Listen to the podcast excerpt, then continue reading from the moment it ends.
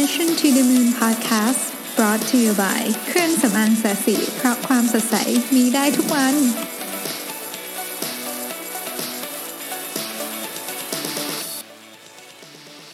สวัสดีครับ ยินดีต้อนรับเข้าสู่ Mission to the Moon Podcast นะครับ ตอนนี้มีชื่อว่า respect is like air นะฮะ ก็คือจริงๆ เรื่องนี้เป็นเรื่องที่ที่ผมค่อนข้างจะพยายามทำอยู่เยอะช่วงนี้นะฮะเพราะว่าผมเนี่ย ต้องบอกก่อนว่าผมเชื่อว่าคนส่วนใหญ่ที่ที่เป็นหัวหน้าทีมหรืออะไรก็แล้วแต่เนี่ยไม่ได้มีเจตนาอะไรไม่ดีนะคืออันนี้เอาจากที่ตัวเองคิดนะฮะแต่ว่าบางที action ที่เราทำออกไปการกระทำของตัวเราเนี่ยบางทีมันมันแย่มันไม่น่ารักอะนะฮะแล้วก็ผมเลยอยากจะเขียนจริงๆเขียนเรื่องนี้เป็นบทความลงเพจ Mission to the Moon ไปแล้วนะฮะแต่ว่าวันนี้มาทำพอดแคสต์ด้วย อยากเขียนไว้เตือนตัวเองด้วย แล้วก็พยายามที่จะหาเครื่องไม้เครื่องมือในการมาปรับปรุงตัวเอง พร้อมกับ จะพยายาม coaching คนอื่นด้วยที่คิดว่าจะร่วมสร้างวัฒนธรรมที่ดีนี้ไปด้วยกัน วัฒนธรรมที่ว่านี้ก็คือการให้เกียรติกันและกันในองค์กรนะครับซึ่งจากการ survey คือมีการทำ research เยอะมากนะครับ เดี๋ยวเราจะเล่าถึงรายละเอียดของ research นิดนึงว่ามันเป็นยังไง แต่ว่าจากการเซอร์เวยเนี่ยคนที่ทำงานในองค์กรจำนวนมากบอกว่านี่คือข้อแรกเลยที่ตัดสินใจว่าจะอยู่หรือจะไปกับองค์กรนะฮะ แล้วเป็นข้อแรกเหมือนกันที่เกี่ยวข้องกับผลงานหรือความอยากทำงานของเขา คือถ้าเขาอยากทำงานแน่นอนผลงานเขาต้องดีขึ้นอยู่แล้วนะฮะทีเนี้ยเเรื่องมันเป็นอย่างนี้ คือคือจริง ๆ ต้องบอกก่อนว่าบทเอ่อพอดแคสต์นี้มันมาจากแหล่งมาจากสองที่นะฮะที่แรกคือมาจากหนังสือเรื่อง If I Could Tell You Just One Thing นะครับของ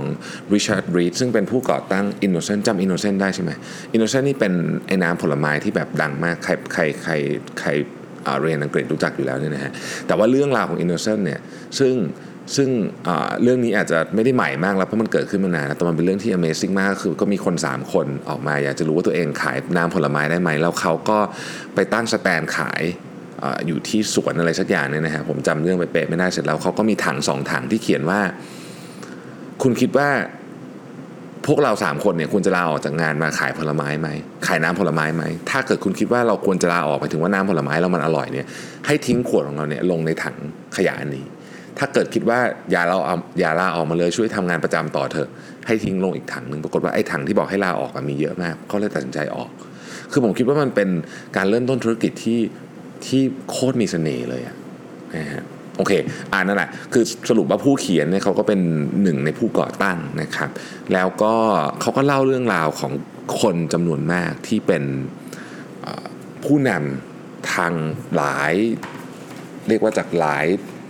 สาขาอาชีพนะฮะไม่ว่าจะเป็นตั้งแต่การเมืองนะครับ ไปจนกระทั่งถึงนารา ไปจนกระทั่งถึงเยอะแยะเต็มไปหมดเลยนะฮะหนังสือเล่มนี้ เป็นหนังสือที่ดีเหมือนกันหนังสืออ่านง่ายนะครับ แล้วก็ได้ไอเดีย คืออาจจะไม่ได้มีดีเทลอะไรเยอะเพียงแต่ว่ากระตุ้นต่อมดีนะฮะก็บทแรกเลยนะก็เล่าถึงอดีตประธานาธิบดีบิลคลินตันนะครับคือว่าเขาเล่าว่าอย่างนี้ฮะเขาบอกว่ามีอยู่ครั้งนึงเนี่ยเออก็เดินทางกับ Clinton Foundation นะครับคือคือ Clinton Foundation ก็เป็นคล้ายๆกับองค์กรเพื่อการกุศลนะของของเข้าใจว่า ทั้งทั้งสองท่านทำด้วยกันนะฮะทั้งประธานาธิบดีคลินตันแล้วก็ภรรยาคือฮิลลารีคลินตันนะครับก็ตารางการเดินทางนี่ก็แบบมหาโหดมากคือมหาโหดขนาดที่ว่าแปดวันอะแปดประเทศ คือเราไปเที่ยวเรายังไม่ทำขนาดนี้เลยเนาะใช่ไหมเราไปเที่ยวยังแบบยุโรป 8 วันอย่างมากก็ไปสัก 5 ประเทศนี่ก็จะตายอยู่แล้วนะฮะ อันนี้ 8 วัน 8 ประเทศและเป็นแอฟริกา เพราะฉะนั้นการเดินทางนี่ไม่สะดวกสบายแน่นอนนะครับ ก็ทุกวันกิจกรรมก็เหมือนกันนะก็คือตื่นมาปุ๊บถ้าก็ต้องเดินทางอะนะฮะไปจากที่ไหนไปที่ไหนเนี่ยแล้วก็นั่งเครื่องบินนั่งรถแล้วก็ว่านไป แต่ว่าถ้าเกิดนั่งรถเนี่ยถนนมันก็ไม่ได้สบาย มันก็ไม่ใช่เป็นถนนแบบเรียบนะฮะถนนมันก็ค่อนข้างจะลุกลัง แล้วก็เพราะว่า ที่ที่เขาจะไปเนี่ยมันไม่ใช่สถานที่ท่องเที่ยว ส่วนใหญ่มันจะเป็นคลินิกรักษา HIV บ้างล่ะเป็นศูนย์ต่อต้านโรคระบาดบ้างล่ะเป็นโรงพยาบาลชุมชน เป็นศูนย์พักพิงสตรี ศูนย์อะไรพวกเนี้ยนะครับทำนองนั้นเนี่ยนะฮะศูนย์เด็กกำพร้าอะไรอย่างเงี้ยนะฮะซึ่งอดีตประธานาธิบดีคลินตันเนี่ยก็ก็ก็เดินทางไปแน่นอนกับทุกกิจกรรมเนี่ยนะฮะก็ถนนก็ลูกลังอะไรเต็มเต็มที่นะฮะวันหนึงก็ไปอย่างน้อย 4 ที่4-5ถึงที่นะฮะ ซึ่งในทุกที่ที่ไปเนี่ยบิลคลินตันเนี่ยไม่มีท่าทางเหนื่อยอ่อนเลยนะฮะต้องอย่าลืมว่าบิลคลินตันนี่ไม่ใช่หนุ่มๆแล้วนะฮะบิลคลินตันนี่ก็อายุเยอะแล้วเนี่ยนะฮะก็พอทันทีที่ลงจากรถปุ๊บเนี่ยเขาก็จะเดินเข้าไปอะกอดทักทายคนที่ดูแลอาจจะเป็นพยาบาลนะครับที่ดูแลสถานที่นั้นอยู่นะฮะพูดคุยเจ้าหน้าที่ดูแลศูนย์ถามไทยอาการของคนที่อยู่ในพื้นที่คนไข้เด็ก อะไรต่างๆเนี่ยนะครับบางทีถ้าเกิดว่าเป็นลักษณะของชนเผ่าพื้นเมืองนะครับชนเผ่าพื้นเมืองเขาจะมีวิธีการต้อนรับของเขาก็จะให้เล่นดนตรีนะฮะบิลคลินตันก็ไปเต้นระบำกับเขาด้วยอะไรแบบนี้นะฮะคือคือ active มากๆ ใครที่อาจจะสมมติว่าเหมือนกับนั่งคุยกันอยู่เงี้ยนะฮะเขาก็นั่งคุยกันแล้วแบบเอ๊ะคนนี้ไม่ค่อยพูดเลยเนี่ยเขาก็จะพยายามเหมือนเดินไปหา แล้วก็ให้เวลากับคนนี้แล้วก็อยากรู้ว่าเออทำไมคนนี้ถึงถึงอาจจะอาจจะขี้อายไม่ยอมพูดอะไรอย่างเงี้ยนะฮะเขาพยายามจะเหมือนกับ อยากอยากให้พูดอยากให้มีส่วนร่วมคนนั้นก็เอ้ยรู้สึกส่วนใหญ่คนคนก็จะรู้สึกดีนะเวลาเหมือนกับคนมาหาแล้วเหมือนกับสนใจเราอะไรอย่างเงี้ยนะฮะก็เป็นแบบนี้นะฮะและแน่นอนว่าอากาศนี่ไม่ได้ชิวๆนะฮะเป็นแบบอากาศร้อนระอุนะครับ ก็เป็นอย่างเงี้ยนะฮะ8วันเดินทางตลอดทุกทุกทุกที่ที่เขาลงไปเนี่ยไม่มีอาการเหนื่อยล้าให้เห็นนะ active จนตอนเย็นนะครับคณะก็กลับมาพักผ่อนที่โรงแรมนะฮะถ้าเป็นคนปกติอย่างเราเนี่ยนะฮะคนธรรมดาอย่างเราเนี่ยนะฮะเราก็อาบน้ำสั่ง room service นะครับไอติมสักถาดหนึ่งอะไรเงี้ยนะฮะขึ้นมากินนะครับ แต่ว่าไม่ใช่บิลคลินตันนะบิลบิลคลินตันเนี่ยเดินไปห้องอาหารของโรงแรมนี่ยเนี่ยนะฮะพูดคุยกับ คนเสิร์ฟนะฮะพูดคุยกับแม่ครัว พูดคุยกับคนแถวนั้นเล่าเรื่องตลกให้ฟังนะครับบิลคลินตันเป็นคนที่ที่มีเรื่องตลกเยอะมากนะฮะก็เล่าเรื่องตลกให้ฟังเขาหัวเราะกันหมดเยอะแยะเลยเนี่ยนะฮะเสร็จแล้วก็บางครอบครัวส่วนใหญ่ซึ่งเป็นครอบครัวอเมริกันก็รู้จักบิลคลินตันอย่างดีก็เชิญบอกโอ้โหขอเป็นเกียรติทานข้าวกับประธานาธิบดีสักครั้งได้ไหมนะฮะบิลคลินตันก็ไปกินด้วยนะครับบางทีก็ไปป้อนข้าวลูกเขาด้วยไปป้อนข้าวเด็กนะฮะมีคู่มาฮันนีมูนกันพอดีนะฮะ ก็ขอเชิญบิลคลินตันไปเหมือนไปเป็นเป็นเกียรตินั่งกินข้าวด้วยเขาก็ไปนั่งกินข้าวด้วยอะไรแบบนี้นะฮะอะไรแบบคืออยู่กับทุกคนเพราะว่าบิลคลินตันรู้ว่าสำหรับคนเหล่านี้ โดยเฉพาะคนที่เป็นคนอเมริกันที่ไปเที่ยวอยู่ในห้องอาหารวันนั้นพอดีเนี่ยนะครับ การได้ใช้เวลากับประธานาธิบดีสหรัฐเนี่ยมีความหมายแค่ไหนนะฮะเขาให้ความสำคัญกับทุกคนไม่ว่าจะเป็นใครก็ตาม ตั้งแต่คนที่มาเสิร์ฟกาแฟทุกคนนะครับ ทีเนี้ยผู้เขียนก็ถามว่า เออ ถ้าเกิดว่าอยากจะสอนอะไรคนรุ่นต่อไป ว่าสิ่งที่เรียนที่ที่สำคัญที่สุดที่เขาได้เรียนรู้ในชีวิตนี้คืออะไรนะฮะบิลคลินตันก็ใช้เวลาคิดนิดหน่อยก่อนจะตอบว่า ผมขออนุญาตอ่านเป็นภาษาอังกฤษนะ I've come to believe that one of the most important things is to see people the person who opens the door for you the person who pours your coffee acknowledge them show them respect the traditional greetings of the Zulu people of South Africa is Savubona which means it means I see you I try and do that นะครับก็คือเขาบอกว่า ผมมีความเชื่อว่าหนึ่งในสิ่งที่สำคัญที่สุดนะคือการมองเห็นคนอื่นคำว่ามองเห็นคนอื่นเนี่ยคือ acknowledge คนที่มาเปิดประตูให้คุณคนที่เทกาแฟให้คุณนะครับ ให้เกียรติพวกเขานะฮะมันมีคำกล่าว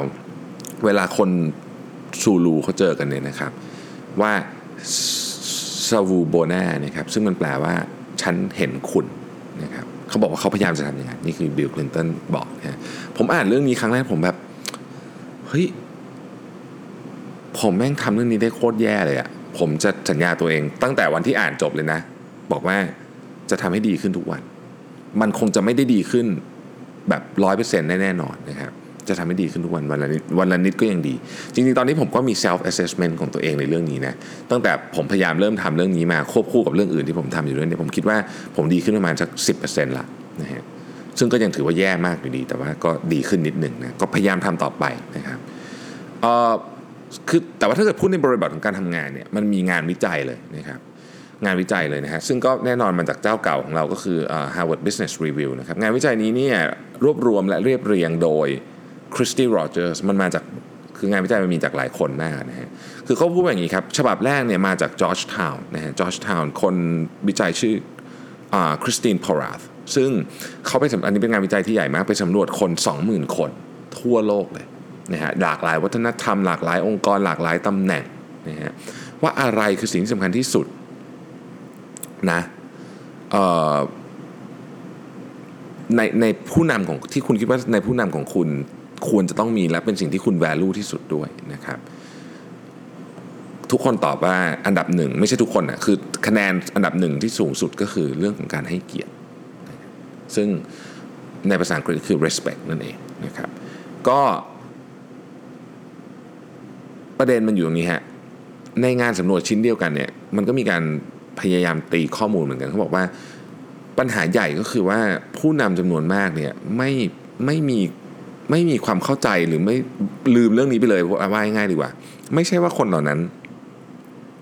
ไม่ให้เกียรติคนอื่นนะคือไม่ได้หมายความว่าเป็นคนที่แบบดูถูกเหยียดหยามคนอื่นนะแต่คือลืมไม่ได้นึกถึงเรื่องนี้ไปเลยต้องใช้คำนี้ดีกว่าพอไม่ได้นึกถึงเนี่ยมันก็เลยไม่ไม่ไม่มีโครงสร้างเรื่องนี้อยู่พอไม่มีโครงสร้างเรื่องนี้อยู่เนี่ยสถานการณ์มันก็เลยรุ่มรุ่มดอนดอนนะครับจากงานรีเสิร์ชเนี่ยเขาบอกว่าการให้เกียรติหรือ respect เนี่ยมันแบ่งออกเป็นได้อยู่ทั้งใหญ่ๆคือ 2 อัน อันแรกเนี่ยคือ all respect O W E D นะครับซึ่งคืออันนี้มันเป็นลักษณะของของการแสดงหรือให้สัญญาณ หรือการทำอะไรบางอย่างของผู้นำที่บอกว่าทุกคนที่อยู่ในองค์กรของเรานะครับที่อยู่ในทีมของเราที่อยู่ใน ถ้าเป็นสมัยก่อนคือเผ่าของเรานะครับทุกคนมีความเท่าเทียมกัน ทุกคนเป็นส่วนหนึ่งของกลุ่มนะครับผมเปรียบเสมือนอย่างนี้แล้วกัน ถ้าเป็นเรือเนี่ยนะฮะเราจะบอกกับทุกคนว่าเรือลำนี้ อาจจะมีส่วนประกอบเป็นหมื่นชิ้น แต่ว่ามันมันแล่นไม่ได้หรือแล่นได้ไม่ดีเลย ถ้าเกิดว่าสองสามชิ้นทำงานได้ไม่เต็มที่ อันนี้คือลักษณะของของ all respect นะครับซึ่งอันนี้สำคัญเพราะเป็นพื้นฐาน ทุกคนต้องได้รับการรู้สึกว่าเขาเป็นส่วนหนึ่งขององค์กรจริงๆนะจริง ๆ คือเหมือนกับว่าไม่ใช่ว่าแบบพรุ่งนี้จะเอาใครมาแทนฉันก็ได้อย่างเงี้ยซึ่งอันนี้เป็นเรื่องที่ ละเอียดอ่อนมากนะครับละเอียดอ่อนมาก และผมคิดว่าต้องทำให้ดี ต้องทำให้ดี แต่ทำทำได้ทำได้ อันนี้อันนี้ทำได้ผ่านกระบวนการทาง HR ต่างๆ ซึ่งบริษัทจำนวนมากก็ทำอยู่แล้วนะครับ แต่ถ้าใส่ถ้าหัวหน้าทีมอะใส่ใจกับเรื่องนี้ด้วยนะ โอ้โห มันจะดีมากเลยสำหรับเรื่อง all respect นี่นะครับ ซึ่ง ถ้าเกิดองค์กรไหน สังเกตง่ายเลยว่าถ้าเกิดองค์กรไหนไม่มีการให้เกียรติหมวดนี้หรือไม่ได้นึกถึงเรื่องนี้นะฮะสิ่งที่เราจะพบบ่อยๆคือเขาเรียก abuse of power คือการใช้อำนาจในทางที่ผิดนะครับคนที่ทำงานจะรู้สึกขาดความมั่นคงอย่างรุนแรง รู้สึกเหมือนแบบจะตกงานพรุ่งนี้ตลอดเวลา อันเนี้ยจะจะจะเป็นลักษณะของของที่ที่ไม่ได้ไม่ได้ทำเรื่องนี้ อีกอันนึงคือ earn respect อันนี้จะซับซ้อนกว่า อันนี้อันนี้เป็นเรื่องที่ซับซ้อนกว่า earn respect คือการส่งสัญญาณถึงคนที่ทำงานและมีผลงานที่ดีนะครับอาจจะเป็นพยายามดีก็ได้คำว่าผลงานไม่ได้แปลว่า output เสมอไปนะความพยายามก็เป็น process หนึ่งของผลงานนะฮะพฤติกรรมเหล่านี้จะได้รับการยอมรับและและลักษณะอขององค์กรที่ให้เกียรติคนแบบนี้จะส่งสัญญาณว่าใครก็ตามที่ทำผลงานที่ดีจะได้รับรีวอร์ดที่ดีด้วยเช่นกัน อันนี้จะเกี่ยวข้องโดยตรงกับการประเมินผล นะครับเพราะฉะนั้นระบบใครมีระบบการประเมินผลที่ดีกว่านะครับก็มักจะได้คะแนนข้อนี้สูงไปด้วย คือมันมันค่อนข้างจะเกี่ยวกันอย่างหลีกเลี่ยงไม่ได้นะฮะเพราะฉะนั้นเนี่ยต้องเข้าใจว่าถ้าถ้าบริษัทไหนให้น้ำหนักกับเรื่อง all respect มากกว่า คือก็จะรู้สึกว่าคนคนที่มันก็มีข้อดีเยอะ แต่ข้อเสียคือเฮ้ยฉันจะทำงานไปเยอะๆทำไมในเมื่อทุกคนอาจจะได้ผลตอบแทนเท่ากัน แต่ถ้าเกิดให้ earn respect หมดเลยเนี่ยนะฮะการทำงานในนั้นจะ competitive มากๆ นึกออกไหมคือทุกคนทำงานเพื่อ performance อย่างเดียว สมมติว่าคุณบอกว่าเราจะจ่ายเงิน based on performance รายบุคคลเท่านั้น สมมตินะนี่คือแบบ extreme สุดเลยเนี่ยนะฮะภาพของการทำงานเป็นทีมมันอาจจะเกิดขึ้นยาก เราต้องมีทั้งสองอย่างพอๆกัน แต่มีเยอะทั้งคู่ได้นะ เออ มันแปลกนี้ คือมันไม่ได้รวมกันเท่ากับร้อยนะฮะ อันนี้เป็นสิ่งที่ สิ่งที่เราพยายามต้องคือเราไม่ได้เอาสองอย่างมาแล้วแบ่งกันเป็นเท่ากับร้อยคือแต่ละอย่างมีเยอะยิ่งเยอะเท่าไหร่ก็ยิ่งดี แต่ว่าถ้าเราดูส่วนต่างเป็นสำคัญ คือถ้าอันนึงมันเยอะกว่าอีกอันนึงมากๆเนี่ยอันเนี้ยต้องระวัง แต่ถ้าทั้งสองอันสมมติมีหน่วยมาตรวัดได้เป็นแบบหนึ่งหมื่นทั้งคู่อย่างเงี้ยนะฮะแล้วมันเท่ากันอย่างเงี้ยโอเค หรือใกล้ๆกันนะไม่ต้องเท่าหรอกใกล้ๆกันให้ความสำคัญทั้งคู่นะฮะคือคนรู้สึกว่าโอเค ในฐานะความเป็นทีมฉันก็ ฉันก็มีที่ยืน แต่ถ้าเกิดว่าฉันทำงานดีมากๆเนี่ยฉันก็ต้องได้รับการ recognize เหมือนกันอย่างเงี้ยนี่คือภาพที่เราอยากเห็นถูกไหมซึ่งแน่นอนว่าเป็นภาพที่ไม่ได้ทำได้ง่าย แต่องค์กรที่ Harvard Business Review ยกขึ้นมาเป็น case study ในครั้งเนี้ยเป็นองค์กรที่ทำยากสุดๆ เพราะเต็มไปด้วยข้อจำกัดมากมาย องค์กรที่ว่านี้นะครับผมเล่าเร็วๆนะจริงๆ เคสมันละเอียดมาก ก็คือชื่อ t e l e v a t e เป็นองค์กรที่จ้างงานผู้ต้องขังนะคือ t e l e v a t e เนี่ยทำเป็นคล้ายๆกับเเป็น B2B marketing นะฮะ แล้วก็มี provide พวกคล้ายๆกับ call center อะไรแบบนี้นะฮะ แล้วก็จ้างงานสตรีที่เป็นผู้ต้องยังเป็นผู้ต้องขังอยู่นะ คือไม่ใช่ไม่ใช่พ้นโทษออกมาแล้วนะฮะ ยังเป็นผู้ต้องขังอยู่ก็คือใช้งานบางใช้ของเขาเนี่ยอยู่ในอยู่ในคุกอะว่าง่ายๆนะฮะ ซึ่ง โอ้โหมันมัน challenging มากเลยนะ ที่จะทำให้เกิดเรื่องนี้เพราะว่าหนึ่งก็คือ คุณจ่ายเงินได้ถามว่าจ่ายเงินได้ไหมจ่ายเงินได้ แต่มันมีกฎข้อหนึ่งนะครับ คือห้ามขึ้นเงินเดือน และห้ามขึ้นตำแหน่ง คือหมายถึงว่า อันนี้เป็นกฎของของทางเรือนจำนะไม่ใช่กฎของบริษัท ซึ่งซึ่งเขาก็ต้องคิดวิธีว่าคุณจะทำยังไงให้ให้แต่ละคนได้รับการเเหมือนกับ recognize ได้ในแต่ละเรื่องเอาเรื่อง o respect ก่อนแล้วกันนะ o respect เนี่ยเป็นอ ทุกคนจะไม่ถูกคือปกติเนี่ยในในเรือนจำเขาจะเรียกชื่อคนเป็นเบอร์ ซึ่งอันนี้มันมันคล้ายๆกับลดลดระดับความเป็นมนุษย์ของคนแน่นะซึ่งที่นี่ไม่เป็นนะครับแน่นอนว่าทันทีที่คุณก้าวเข้ามาในออฟฟิศเนี้ยทุกคนจะมีเขาเรียกชื่อคุณนะฮะเราก็ได้รับการทรีตเหมือนกับ คนที่มาทำงานที่บริษัทคนหนึ่งนะครับมีการเทรนนิ่งอะไรอย่างดีทุกอย่างนะฮะมีการโคชชิ่งจาก หัวหน้านะครับมีการโคชชิ่งจากรุ่นพี่นะครับ แล้วก็ให้คุยกับลูกค้าด้วย ลูกค้าเขานี่ก็คือบริษัทที่มาจ้าง call center เหล่านี้ให้คุยนะครับ โดยที่เหล่าหัวหน้าเนี่ยก็ไม่ได้เข้าไปแบบพยายามจะ interrupt หรืออะไรนะ คนเหล่านี้พอพอได้ทำงานไปสักพักเนี่ยนะครับทีมงานก็ลงไปสัมภาษณ์นะทีมงานของคนที่ทำรีเสิร์ชเนี่ยบอกว่าเขาบอกว่าเขารู้สึกว่าเขามีความเป็นตัวตนมีความเป็นมนุษย์ มากขึ้นมามากกว่าก่อนที่เข้ามาอยู่ในคุกอีกคือการเข้ามาอยู่ในคุกเนี่ยแน่นอนว่าตัวตนถูกเหมือนถูกดึงออกไปหมด แต่ว่าพอได้เข้ามาในโครงการโปรเจกต์นี้โอ้โห รู้สึกว่าแบบกลับมามีตัวตนอีกครั้งหนึ่งคนที่ออกจากคุกไปหลังจากที่เข้ามาได้ทำงานในใน Televerde ซึ่งเป็นบริษัทจริงๆนะครับไม่ใช่บริษัท mock up นะคือเป็นบริษัทจริงๆเนี่ยมีอัตราการกลับเข้ามาติดติด คุกอีกเนี่ยน้อยกว่าอัตราเฉลี่ยของประเทศ 80%คือเขาสามารถปรับตัวเข้าไปหาสังคมได้เลย เพราะว่าเพราะว่าเขารู้สึกว่าเฮ้ยมีคนมองเห็นความสำคัญของเขาจริงๆนะครับอันที่สองคือ earn respect อันนี้ยากยากกว่าอีก เพราะว่าขึ้นเงินเดือนก็ไม่ได้อะไรก็ไม่ได้ทั้งนั้นนะฮะสิ่งที่เขาทำก็คือ เรื่องที่เป็นเรื่องที่ไม่เกี่ยวกับเงิน เช่น คนที่สามารถ ได้เซลล์ลีดเนี่ยจะมีคนคล้ายๆกับเขย่าระฆังให้นะครับแล้วถ้าเป็นเซลล์ลีดครั้งแรกของคนคนนั้นนะฮะทั้งห้องจะยืนขึ้นตบมือให้เป็น standing ovation อย่างเงี้ยเป็นต้นนะฮะคือคือมันเป็นคือเนื่องจากคุณขึ้นเงินเดือนไม่ได้ขึ้นอะไรก็ไม่ได้ทั้งนั้นนะเพราะมันผิดกฎของเรือนจำใช่ไหมนี่ก็คือสิ่งที่เขาทำดังนั้นนี่ต้องบอกว่าโอ้โหเคสนี้ยากสุดๆเลยนะครับเขายังทำได้ เพราะฉะนั้นองค์กรปกติ ก็ต้องทำได้เหมือนกันนะฮะในเเขาเรียกว่าใน research อันนี้ของ Harvard Business Review เนี่ยเขาเขาเขียนว่าการ close the gap ก็คือการทำให้มันเกิดเรื่องนี้ขึ้นเนี่ยนะฮะก็จริง ๆ แล้วเนี่ยถ้าไม่ได้เป็นองค์กรที่แบบโอ้โหแย่สุดๆ ผู้บริหารทัศนคติแบบห่วยแตกจริงเนี่ย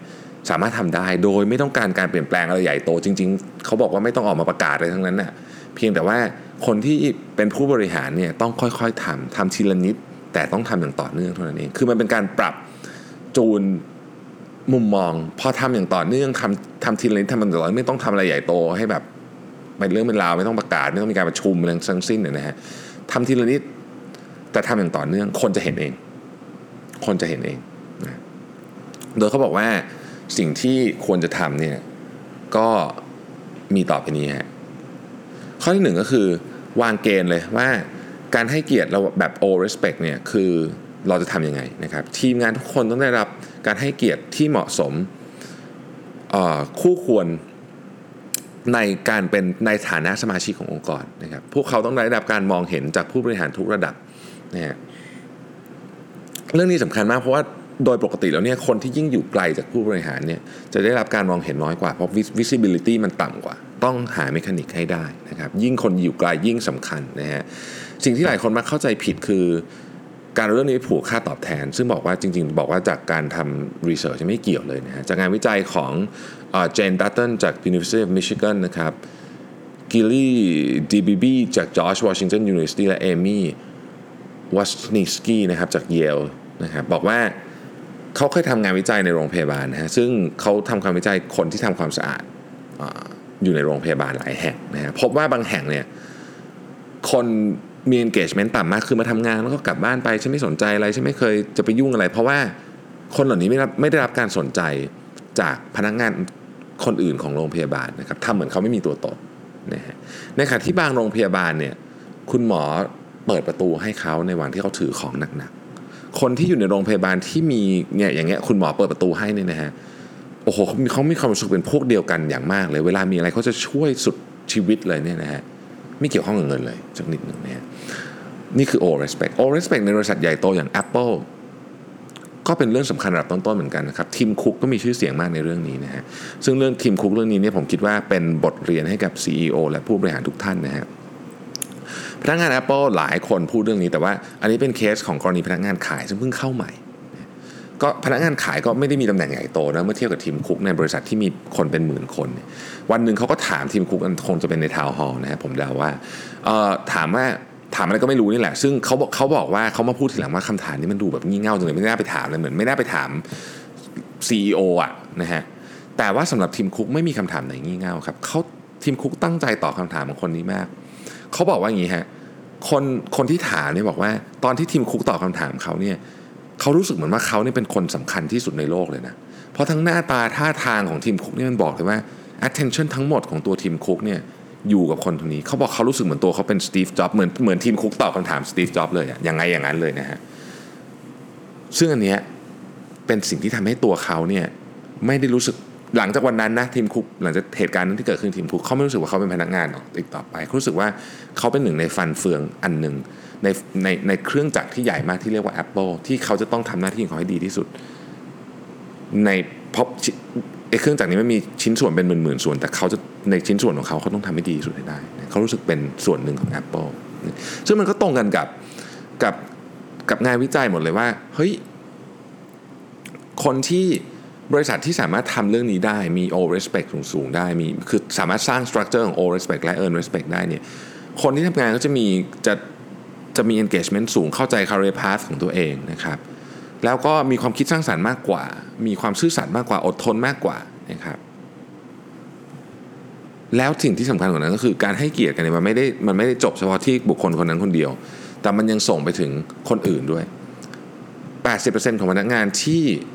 ไม่ได้รับการให้เกียรติมีแนวโน้มที่จะใส่ใจการทำงานน้อยลง และประพฤติปฏิบัติตัวกับลูกค้าแย่ลงไปด้วย ซึ่งอันเนี้ยแน่นอนว่าไม่ดีนะครับ ข้อที่ 2 ก็คือเข้าใจวิธีการให้เกียรติที่เป็นเหมือนกับวัฒนธรรมองค์กรของเราเนี่ยบางที่เนี่ยการเจอตอนเช้าเสร็จปุ๊บแล้วก็คุยกันอย่างนี้เป็นการให้เกียรติกันแต่บางที่เนี่ยการทำแบบนี้เนี่ยอาจจะเป็นการไม่ให้เกียรติกันก็ได้นะเพราะว่ามันเสียเวลาเขา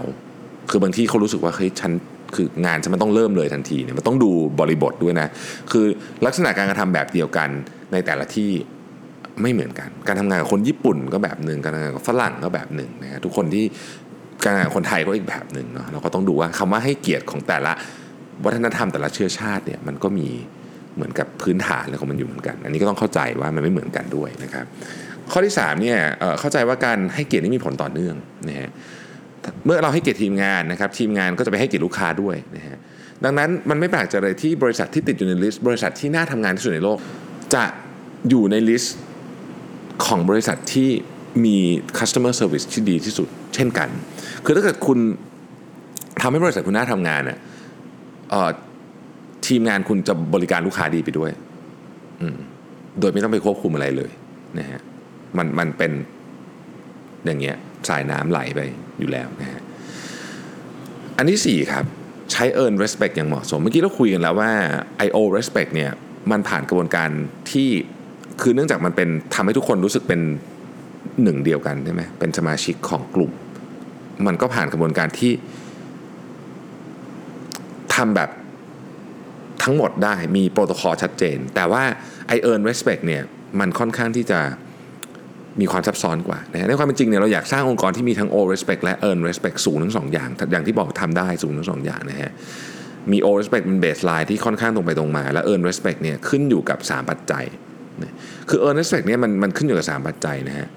ก็นอกจากการประเมินแล้วเนี่ย คำชมจากหัวหน้าสำคัญมาก ไม่ใช่ชมแบบพร่ำเพรื่อนะชมจริงๆเขารู้สึกว่าชมอย่างจริงใจนะครับการได้รับความใส่ใจจากผู้นำองค์กรนะครับและสุดท้ายคือการที่ได้ได้ทำโปรเจกต์ที่ส่งผลต่อบริษัทมากๆ อันนี้ก็ทำให้ earn respect เพิ่มขึ้นด้วยนะฮะ จากข้อมูลงานวิจัยของ McKinsey เนี่ยสิ่งต่างๆที่กล่าววันนี้เนี่ยมีค่ามากกว่าเงินอีก respect เนี่ย ข้อ 5 ข้อ 5 respect ไม่มีไม่มีจำกัด ไม่มีจำนวนจำกัดไม่เหมือนคืออะจำกัดยังไง อย่างสมมุติว่าเราเวลาเราได้โบนัสมาสมมติไปดีเบตกับบอร์ดมานะครับได้โบนัสมาก้อนหนึ่งอย่างเงี้ยมีจำกัดถูกปะคุณคนให้คุณให้คนหนึ่งเยอะ คนที่เหลือจะได้น้อยลงเนี่ยมันไม่มีโบนัสแบบ infinity ถูกไหมเราก็อยากมีเหมือนกันแหละแต่มันไม่มีถูกไหมฮะแต่ว่าการให้เกียรติกันนี้ไม่มีไม่มีคำว่าจำกัด ไม่มีให้คนนี้เยอะแล้วอีกคนหนึ่งจะได้น้อยลงไม่มี ให้เยอะหมดได้ทุกคน ให้เยอะเท่าไหร่ก็ได้นะครับ อันเนี้ยเป็นสิ่งที่แตกต่างนะข้อที่6นะครับการพยายามให้เกียรติคนอื่นเนี่ยไม่เสียเวลาแต่จะช่วยประหยัดเวลาด้วยซ้ำนะฮะต้องปรับวิธีคิดนิดนึงนะครับในความเป็นจริงก็คือมันก็คือสิ่งที่เราทำงานอยู่ทุกวันนี่แหละเพียงแต่ว่าเราปรับวิธีการทำงานของเราเท่านั้นเองนะครับ เราเห็นคนอื่นมากขึ้นนะครับ เราเราใส่ใจเขามากขึ้นในฐานะเพื่อนร่วมงานเพื่อนมนุษย์มากขึ้นนะฮะ ข้อเจ็ดก็คือจริงใจตรงไปตรงมานะฮะชมอย่างจริงใจชมอย่างตรงไปตรงมานะครับก็คือว่าอย่าอย่าอย่าเฟกอะว่างั้นเถอะนะฮะคือ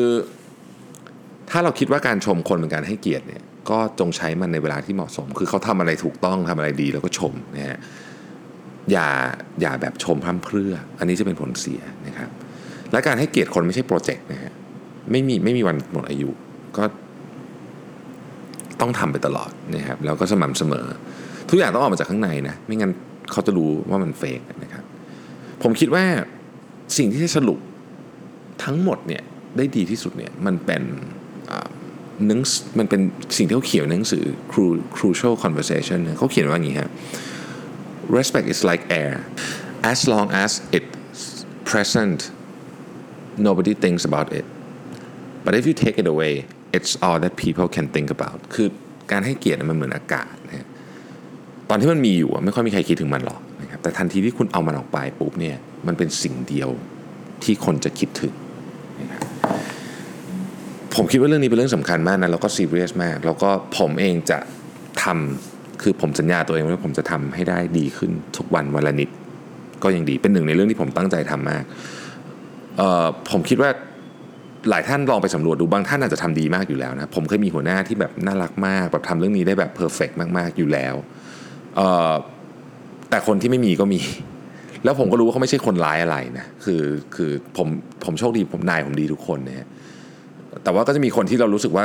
คนนี้น่ารักกับคนนี้แบบบางทีไม่ค่อยน่ารักเลยอะไรเงี้ยนะฮะเราเราอยากเป็นคนน่ารักเนาะเพราะฉะนั้นก็ทำได้ แค่ต้องพยายามรู้จักตัวเองนิดนึงนะครับ ก็ขอบคุณมากที่ติดตาม Mission to the Moon Podcast ในวันนี้นะครับ แล้วก็ผมหวังว่าเรื่องราววันนี้จะเป็นจะเป็นข้อเตือนใจให้กับหลายคน เพราะมันเป็นข้อเตือนใจให้กับตัวผมเองด้วยนะครับ แล้วพบกันครับ สวัสดีครับ